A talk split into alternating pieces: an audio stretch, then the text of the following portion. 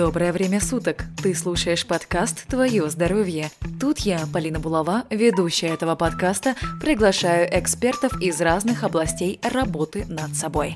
Тета-хиллинг, гештальт-терапия, трансформационные игры, психоанализ и много других интересных умных слов – Подкаст создан, чтобы ты чуть лучше узнала или узнал о том, как и с помощью чего работать со своим психологическим, ментальным и физическим здоровьем. Подкаст не научный, просто я встречаюсь с разными специалистами и просто болтаю за чашкой чая. Подкаст предназначен для слушателей, достигших 18 лет. Погнали!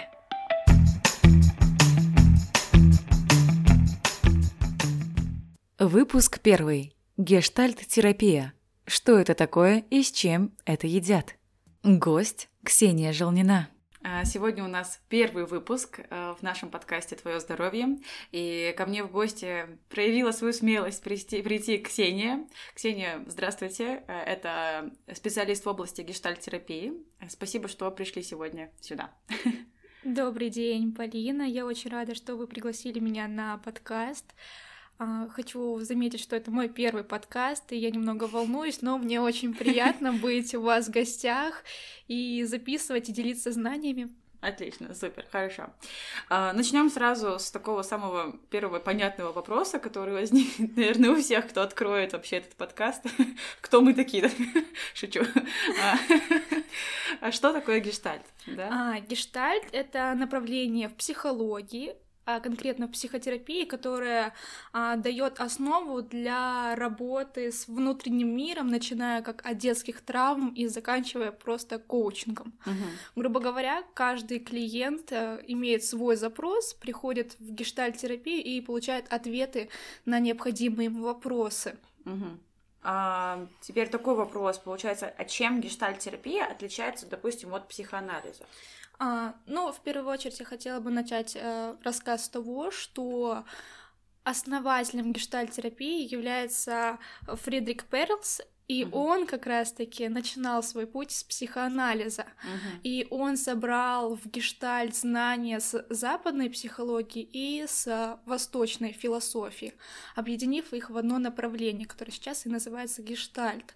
А если рассматривать э, понятие гештальт, оно идет от немецкого языка, uh-huh. но точного перевода нет. Uh-huh.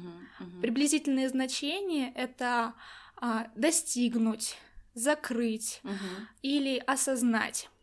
А, первую очередь в гештальте идет работа здесь и сейчас. Угу. Мы не бежим в будущее или в прошлое, как в психоанализе.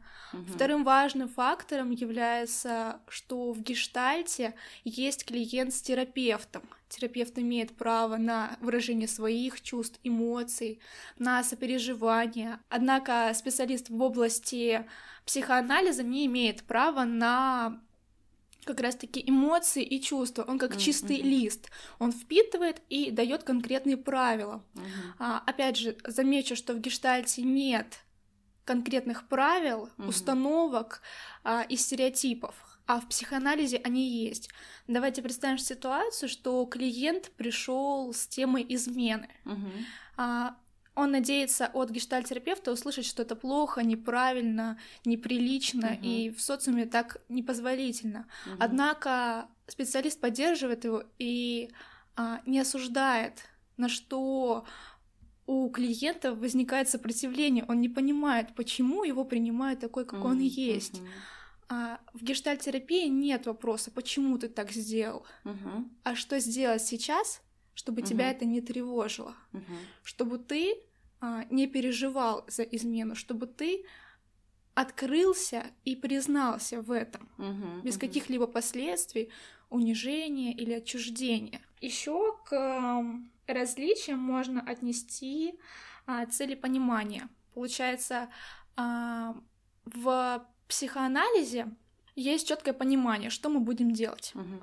Вот ты пришел с запросом научиться общаться. Uh-huh ты должен делать то-то, то-то, то-то. В гештальте такого нет. С каждым клиентом идет индивидуальная работа, и у каждого есть свой подход. Нет конкретных правил, что ты пришел, тебе нужно первое, как в коучинге или психоанализе, а, начать разговаривать с людьми. Второе, а, задавать им больше вопросов, чем слушать. А в гештальте идет проработка как раз-таки, постепенно введение этого на группе с психотерапевтом. И тем самым человек понимает, из-за чего у него возникают барьеры, что ему мешает говорить. Может быть, он а, плохо уславливает быструю речь, Угу. он не понимает ее. Тогда идет работа над этим. Угу. Здесь нет того, что вот ты плохой, потому что ты Угу. не понимаешь или не хочешь общаться. Здесь скорее, что мы можем сделать, чтобы тебе было комфортно. Мгм. А вот если такой уточняющий вопрос, э, вот сказали, допустим, там про измены, да, была, был пример про измены, и вы сказали, что гештальт работает здесь и сейчас. И Да. то есть э, получается, если, допустим, я прихожу с проблемой измены, то мы не разбираем мое прошлое, да? Да. То есть, а, а как, а как за счет чего то есть, работает гештальт тогда? То есть... Тогда работает ситуация так. Я спрашиваю, например, Полина, почему вас это сейчас тревожит? Мгм. Почему это вам не дает покоя? Что вы сейчас внутри себя переживаете? Мгм. Я не оцениваю ваши действия, что вы пошли и изменили своему молодому человеку с каким-то Мгм. более прекрасным или ужасным человеком. А, Не ищем поводов, почему это случилось, а скорее работаем сейчас. Мгм. Почему вы тогда это сделали, и сейчас вам неспокойно? Мгм. Какой может быть пример, вот, допустим, именно, ну, как проходит сама вот гештальтерапия, да, то есть э, что вот, сколько она длится, да, допустим, начнем с этого. Мгм, смотрите, а, получается, клиент а, отправляет запрос психологу, они назначают дату и встречу. По, по приходу идет обсуждение Мгм. правил. Во-первых, конфиденциальность. Мгм. Со стороны психолога наблюдается фактор а, хранения тайны и нераспространения информации любого рода, которая доносит до него клиент, Мгм. начиная от имени и заканчивая всеми темами, о которых идет речь, а, особенностями или какими-то определенными ситуациями. Если специалисту понадобится эта информация, он может попросить разрешения. Мгм. Например, а, рассказать на группе просто ситуацию без определения личности клиента. Мгм. А следующий фактор — это вот как раз-таки здесь и сейчас, особенность понимания своих чувств, Мгм. а, ощущение своего тела и чувств. Прям дается табличка, и человеку нужно понимать свои чувства. Зачастую в критических ситуациях, и в том числе у психолога, мы забываем, что мы чувствуем, мы забываем спектр эмоций, а это очень важно. Дальше идет знакомство психолога с клиентом. Психолог рассказывает о себе, а, какой у него опыт практики, в каких отраслях он специализируется, и просто немного о своей жизни, например, о семье или о хобби. Мгм. Точно так же продолжает клиент, как доверительные отношения выстраивают, а и позже уже происходит сессия, идет обсуждение запроса. Мгм. Человек озвучивает его, и относительно него уже идет работа. В среднем сессия длится 60 минут, Мгм. а в более тяжелых ситуациях она может продлиться до 90 минут. Мгм.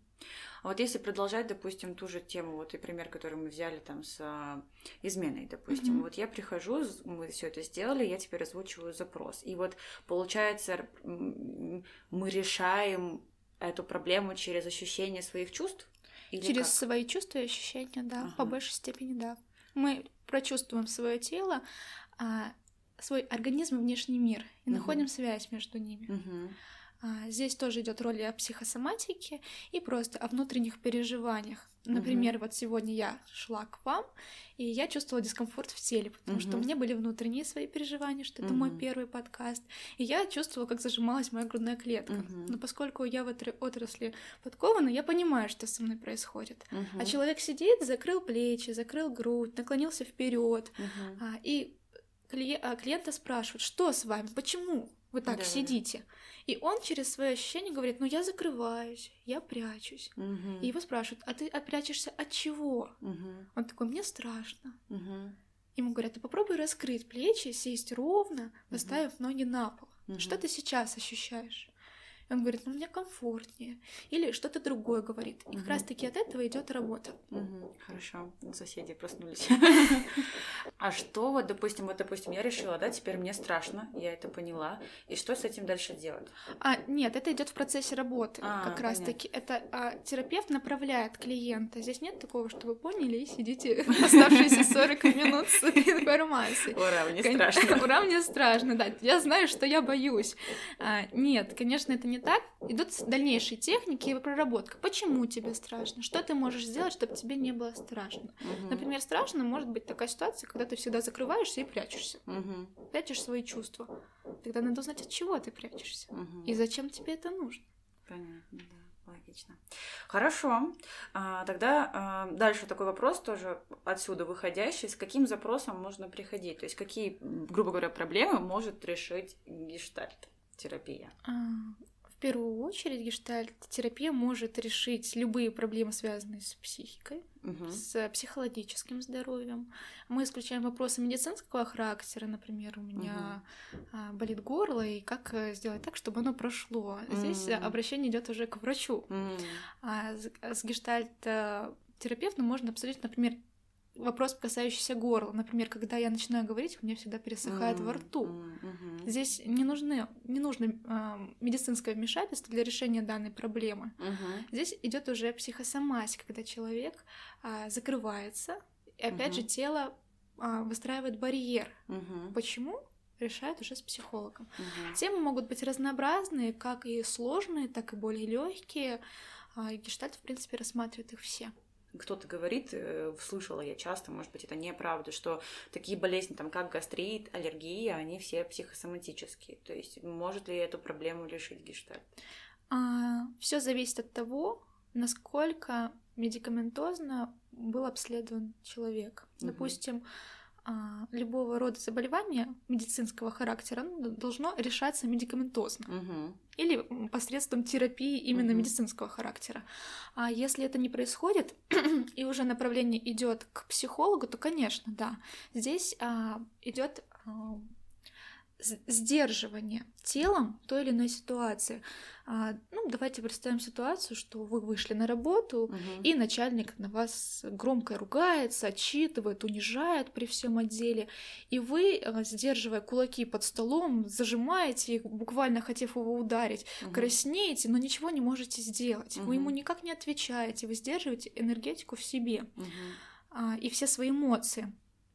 И если каждый раз происходит такого рода ситуация, неважно, на работе, дома, а, то идет хроническое скапливание Мгм, всего напряжения. И на этом фоне, да, может обостриться некоторое заболевание. Мгм. Если чередование есть, то да, с этим вопросом можно обратиться. Но а, здесь вопрос идет о другом. Что я могу сделать, Мгм. чтобы выражать свои эмоции? Мгм. Мгм. А, идет работа не с организмом, не с органами, а взаимоотношения тела и мира. Мгм. Грубо говоря, вот я сжимаю кулаки, значит что? Я хочу ударить. Мгм. Ударь, ударь что-то другое, подушку. Мгм. Мужчины часто бьют стены двери, они выбрасывают эмоции.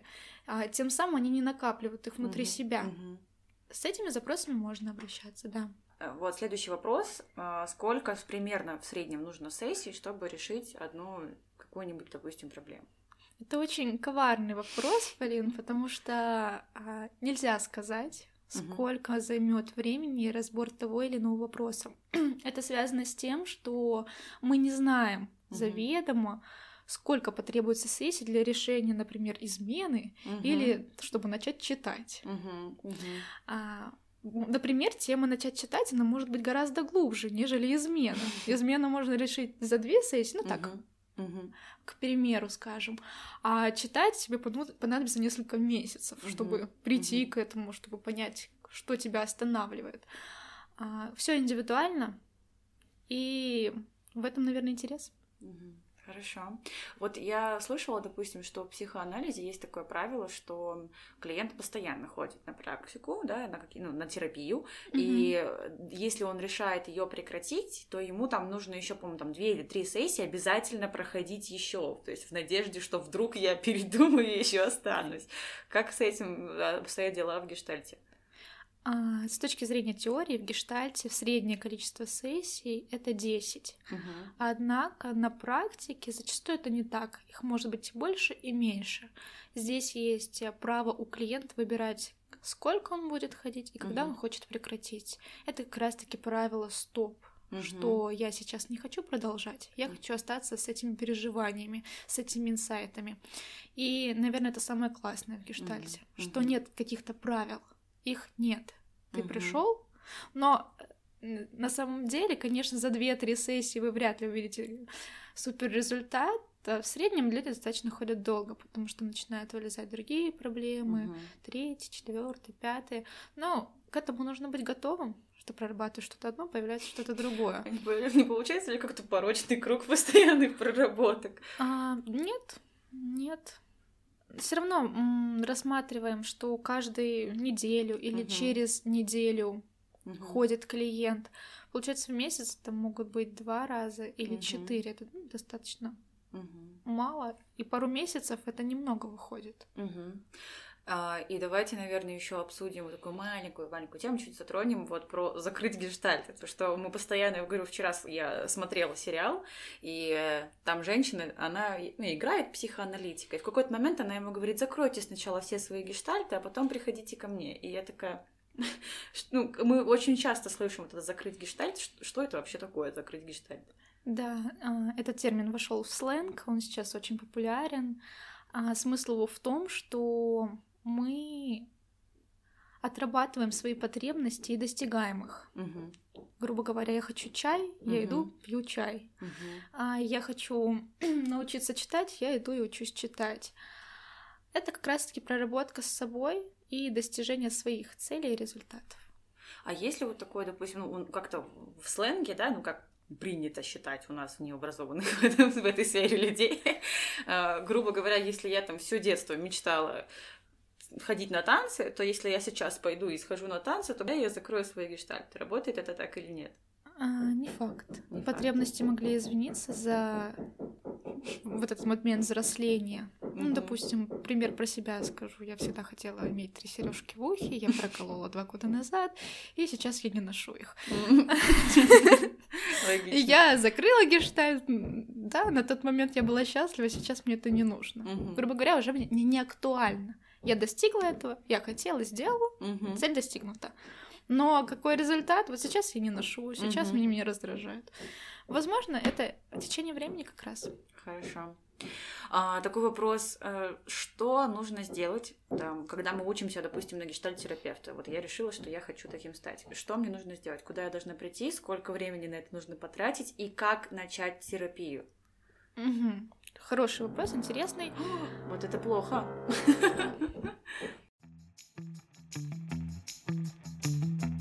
На этом этапе записи наши соседи решили просверлить миллионную дырку в стене.